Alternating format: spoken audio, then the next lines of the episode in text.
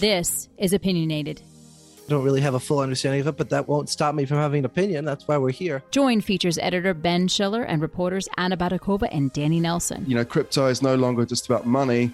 It's about culture now. It's like you're thumbing your nose at the process. Part of politics and part of sports and part of gaming, and it's not just the future of money anymore. As they push the conversation further with their own criticisms and reactions to the latest Bitcoin and crypto news from around the world. It believes crypto is bad and it wants it out. I'm even old enough to remember when Microsoft was a kind of cool company. Ben, you're old enough to remember when telegrams came over a wire under the sea. And just a reminder Coindesk is a news source and does not provide investment advice. Hello, and welcome to the final episode of the Opinionated podcast with me, Danny Nelson, your longtime first time host, and Anna Baydakova. We're recorded today looking back on the history of the Opinionated show without one of our esteemed co hosts, Ben Schiller, who couldn't make it this week. Anna and I, however, are in different parts of the world trying to look back on this wonderful journey we've had. Anna, where are you right now? I'm in Paris. I'm a, like in the soundproof booth of a co-working space and on my way to Lisbon for the web summit.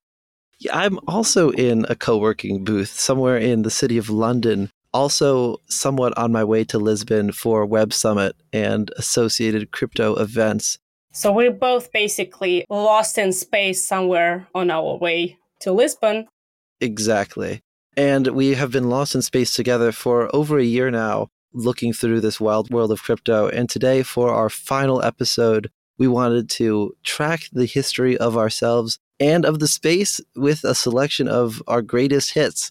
And I think it's a good place to start this conversation off is perhaps the most important token in all of crypto, and that is Dogecoin, the one Yay. true meme coin. My personal favorite. I've never touched the stuff. I've thought very little about it, but one of the very few times that I have written about Dogecoin was in April 2021 when I had my most read article ever 500,000 hits in 24 hours. I think it pumped the price of Doge twofold. It was about how Slim Jim, the meat stick company, had a Dogecoin strategy, and that was a completely different environment than the one we're in now. Dogecoin was barreling up to having all time highs around 70 cents. Now we're down here at about 9, 10 cents a coin. Anna, what do you think about Dogecoin and what we can learn about the crypto market from these barreling heights to the lows of today? I mean, isn't it funny that the articles that take the least effort are often the most read, right? like the most popular. Oh, absolutely. And then you're like, people, what what's wrong? Like this is basically nothing. Why are you so excited about this stuff?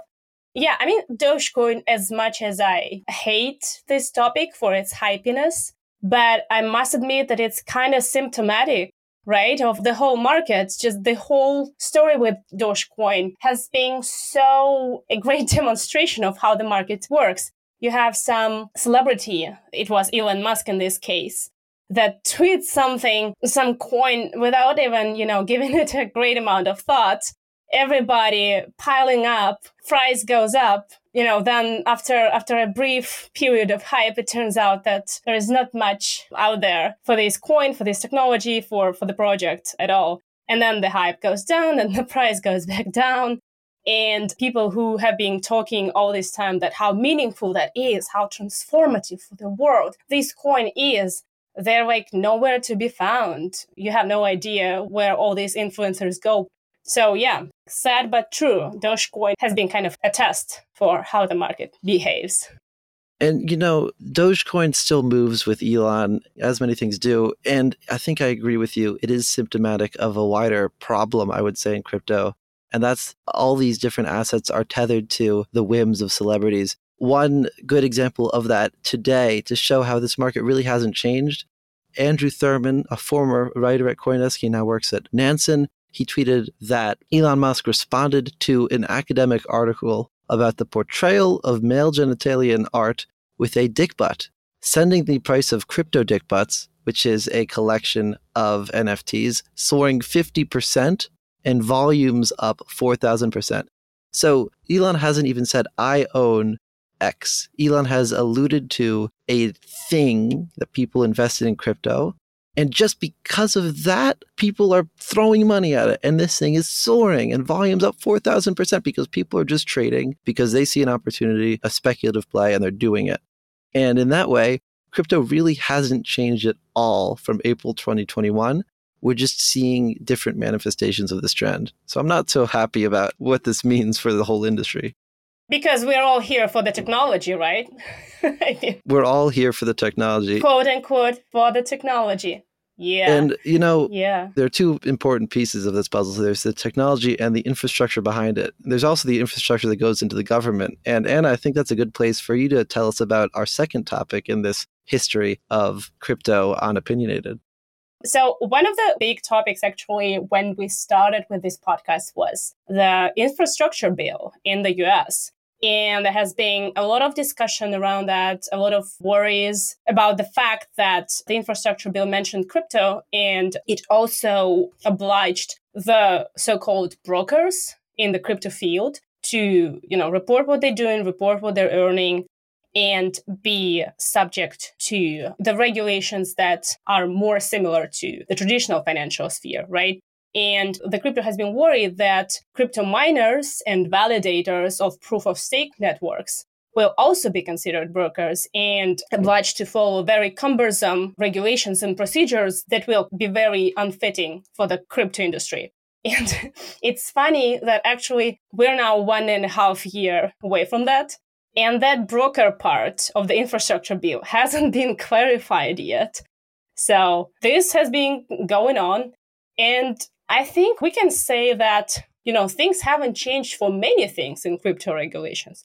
Actually, you know, the SEC versus Ripple lawsuit is still going, right? There are certain other things that still have to be decided.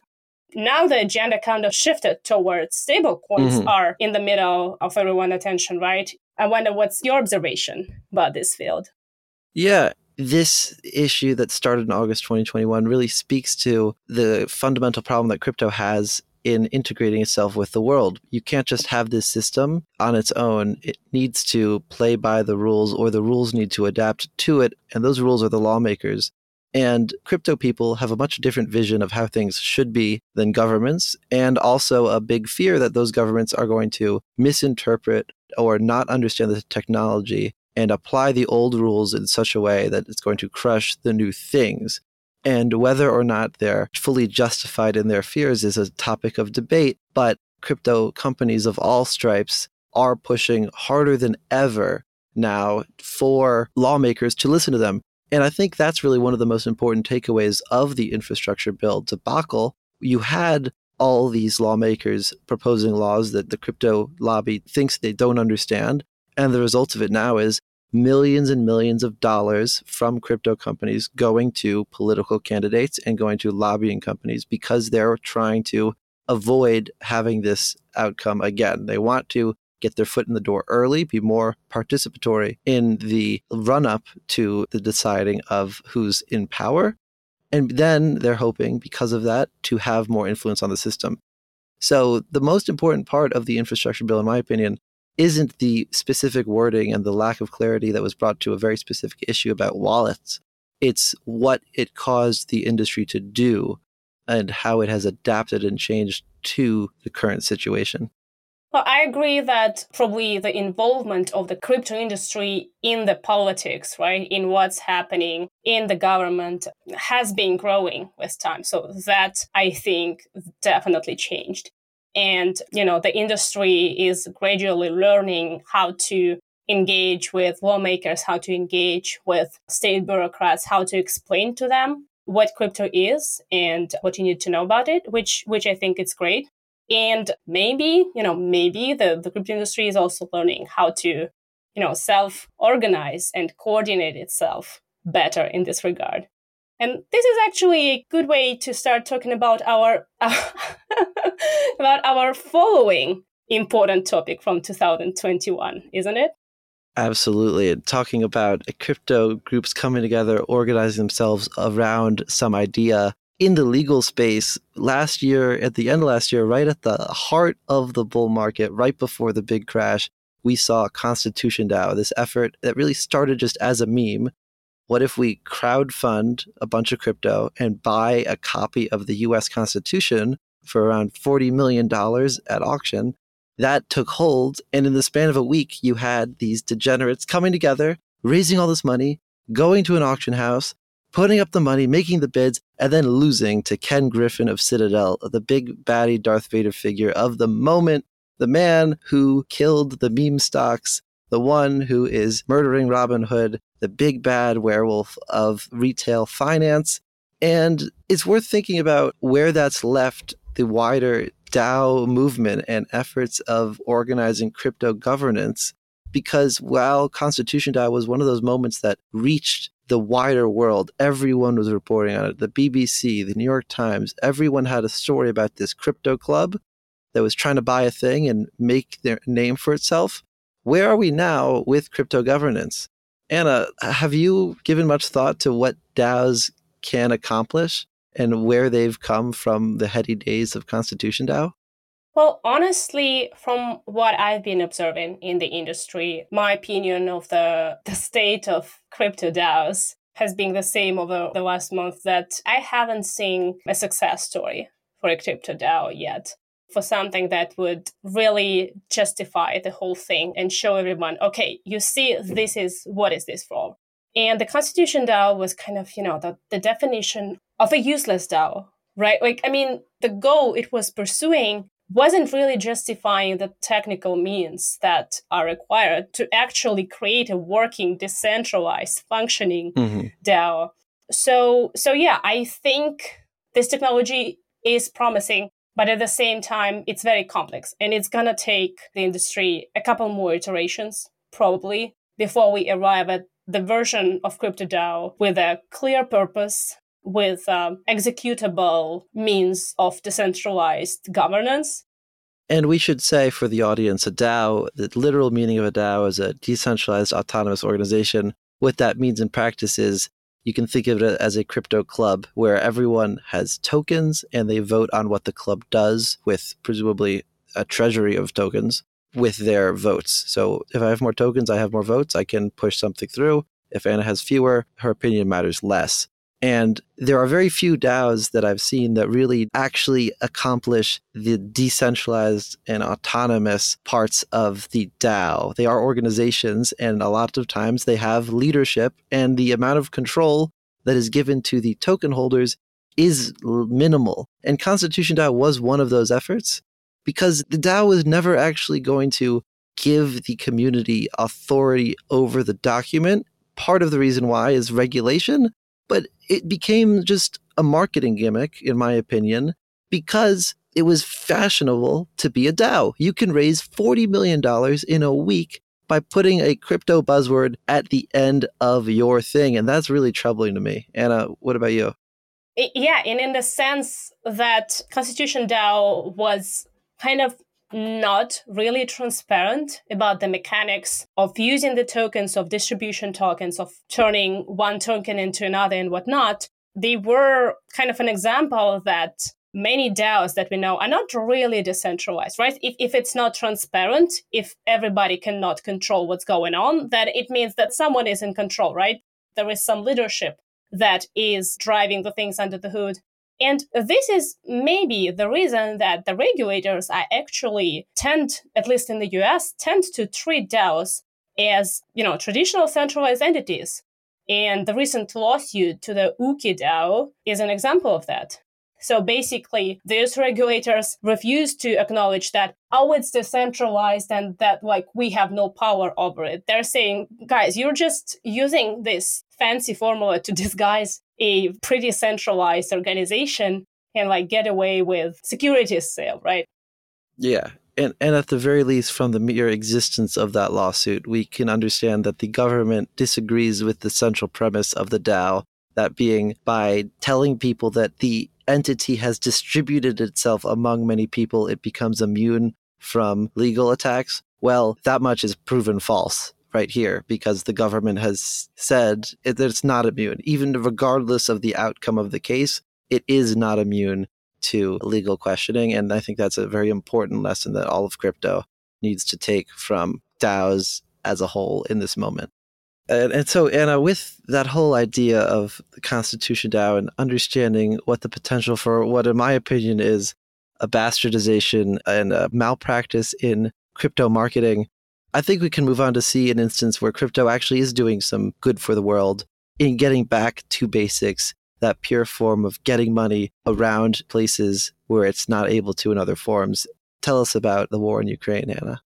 Oh, let's, yeah, that's a good point actually to move to something really decentralized and autonomous, right? And, and by that, I mean the crypto movement in Ukraine and how it played out during the war, unfortunately, has been going on since March and is an absolutely horrendous and tragic event not the major part of it, but somehow important part of it was that, you know, it kind of demonstrated that, for me at least, right, from my standpoint, it demonstrated what actual value this crypto technology can bring into this world, right? How it can affect the everyday lives of people, right? That it really can serve as a form of borderless money because the crypto fundraise that Ukrainian government has been running and the various uh, Ukrainian humanitarian NGOs have been running has been a real success story. They raised, I think by now it's over $150 million in various cryptos,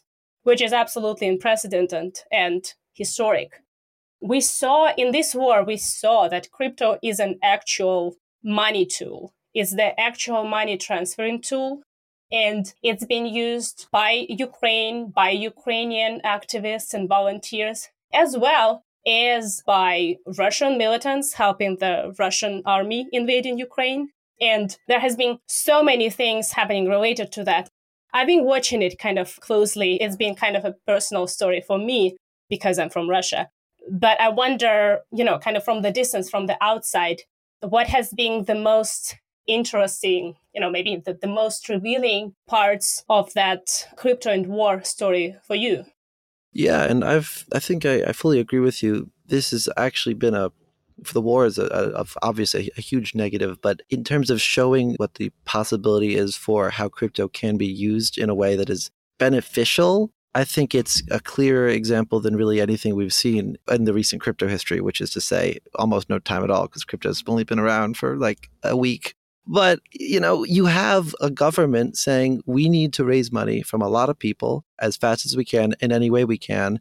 If they wanted to send us a wire transfer, that would be, it's a non starter. I don't even know how to do that to a government. But if they just put a crypto wallet address out there, anyone with crypto can just send it to them. That's it. You press the button, it's done. It's a peer to peer electronic cash system. That's right from the white paper. That's the whole idea. That's really, really cool. And I've also gotten to understand more how the Ukrainian government was able to take that crypto and turn it into dollars. And just hearing those stories, understanding how different parts of this industry can work together to accomplish a goal is really impressive and profound and showcases the power of this technology when you don't layer it in many, many different variations and, and DAOs and NFTs and crypto dickbutts, all of that, it just feels like froth when you realize that you can actually use this stuff to move money quickly without concern for anything. Yeah, and by the way, a lot of NFTs has been donated to Ukraine. I think they, they got disposed of them and turned it into cash as well. But, you know, if, if you look at the official crypto wallets of the Ukrainian government, for example, there is like a ton of weirdest NFTs donated to that. But by the way, to be fair, the fiat fundraising has been has been used a lot too, and you can send a wire transfer to support the Ukrainian army or the humanitarian funds or whatnot. But um, the fundraisers, at least the non-governmental fundraisers in, in Ukraine, told me that bank card transfers has been kind of problematic because many banks would not send transactions like that because, well, either they have Ukraine as a risky jurisdiction in their you know regulation tech or they're just you know the, the financial rails are not greased enough between these two countries. And so the fiat transaction would in quite a considerable share of cases fail while crypto just goes smoothly Oh yeah, and you don't with crypto, you don't have to worry about the card issuer and the acquirer and the 15 different other intermediaries that help get the money from a card payment go from you to the merchant or the recipient with crypto, I have a wallet. You have a wallet. We both have an internet connection. Boom. That's it. You don't need anything else. Yeah. And that's quite magical. Yeah, well, that is no doubt very exciting. One kind of more controversial thing that has been happening has been sanctions and blacklisting. So the sanctions is this interesting tool, right? That that is supposed to work well and cut the, the wrongdoing part from financial flows. But then there is so many flaws in the mechanics that you end up seeing people affected who had nothing to do with the initial trouble. For example, there has been like the Ukrainian government has been quite efficient in catching and blacklisting various fundraisers on the Russian side that were using crypto to fund military activities of Russia. And they got actually blacklisted, you know, like on Binance, on wherever they used their wallets. But then an absolutely catastrophic thing, in my personal view, happened. When in the newest round of sanction, the European Commission adopted a full ban on serving Russian citizens in crypto industry in the EU, which immediately was followed by the closures of accounts of Russian citizens by LocalBitcoins or crypto.com uh, and, and whatnot. And actually, I think Kraken was the latest one to say that, yeah, the, the Russian citizens are not going to use our platform anymore. Which, like, from the very, very, very high bird eye view, is maybe understandable. But when you start thinking of it, you know, like neither Putin nor his accomplices are not keeping their money on Binance or like LocalBitcoins. When you ban indiscriminately Russian users, you are hurting not the people who are funding this war. You are affecting people who are either running from this war from Russia and need crypto as the remittance tool of last resort. You're hurting the NGOs who are trying to help the refugees and can be also Russian citizens as well. And you know, you you're just uh, hurting all the kinds of small crypto guys. While, by the way, Europe is still playing a role in the Russian oil trade. So the punishment is misplaced, basically. This is a huge hammer that's coming down. I think so. So, what's the solution for crypto users? Like, is there one?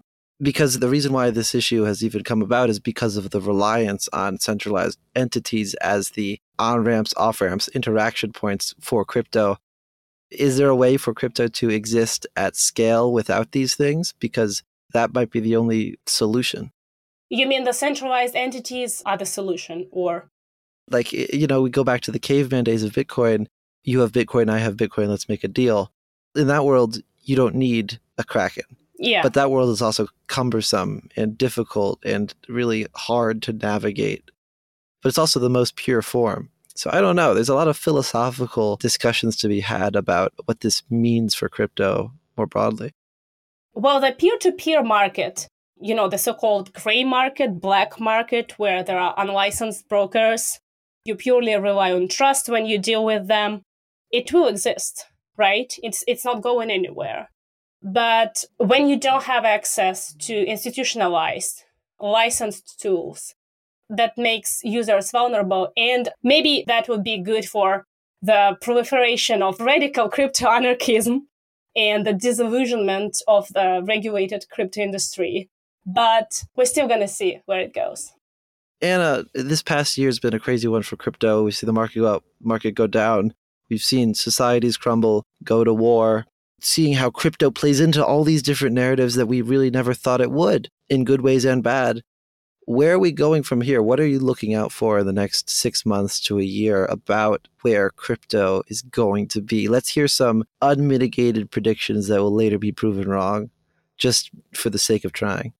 Well, you know, pulling the thread from from the previous topic, I do hope that there will be more popularity for the peer to peer market and more tools for confidential privacy keeping way of using crypto.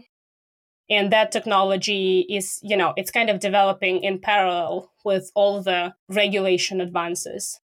So i think that half anonymous unregulated peer-to-peer part of crypto will get sophisticated And, you know, it will keep competing with the regulators of the world that are trying to uh, limit it and restrict it.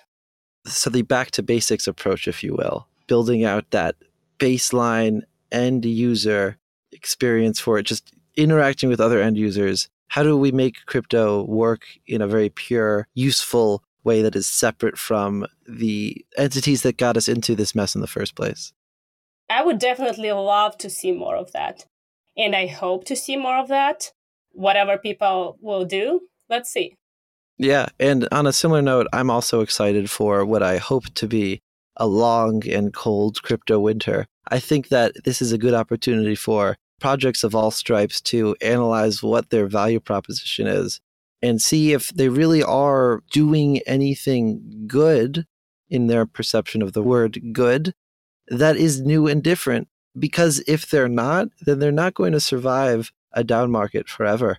And I think that it doesn't serve anyone well when we're trying to build all these pure revolutionary technologies in the height of a bull. So if we've got a cold and long winter, I think this is the opportunity for crypto to figure out what it means. And I'm looking forward to that. Let's hope that crypto builders think the same. And I think many of them do. So good luck to everyone who's building in this winter. Stay strong. Yes. Stay strong, get some blankets, and buckle up. get some hot tea. Get some hot tea. Anyway, yeah, so I think that's a good place to wrap the show and the series.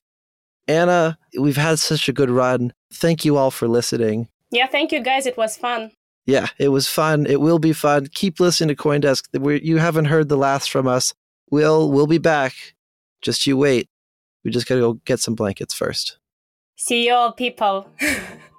Keep building. Stay strong. So, Ben here. Just wanted to say a quick announcement. This is the 73rd and last show of the Opinionated podcast. And I just wanted to say, as the chief co host here, that it's been thoroughly enjoyable to work on this. And I want to thank all our guests and, of course, co hosts Danny Nelson and Anna Baydakova. We'll be launching a new podcast in December called Carpe Consensus. And we'll have a new lineup of hosts and a fresh format. And we're excited about it and look forward to sharing it with you, our dear listeners. So, see you soon at the end of the rabbit hole and have a good week. Bye. And now, a teaser from Coindesk's newest podcast, Women Who Web3.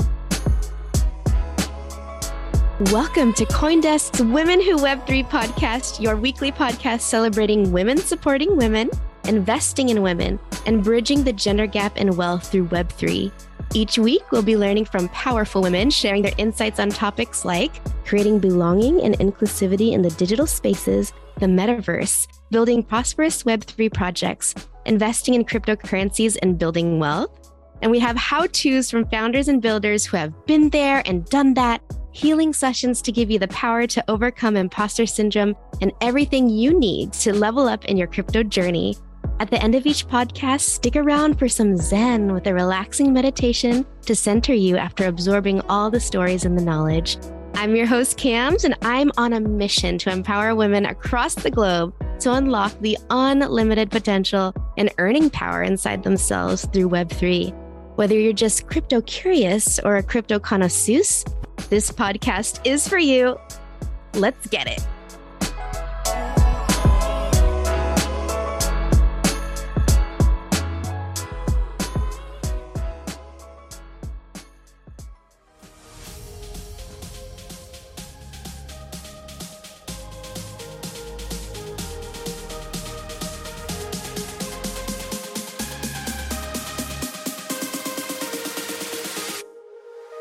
You've been listening to Opinionated with Ben Schiller, Anna Baydakova, and Danny Nelson. This episode has been produced and edited by Eleanor Paul, with announcements by Michelle Mousseau. If you have any questions or comments, we would love to hear from you. Please reach out to us at podcast at coindesk.com, subject line, opinionated, or leave us a review on your favorite podcast player. Thanks for listening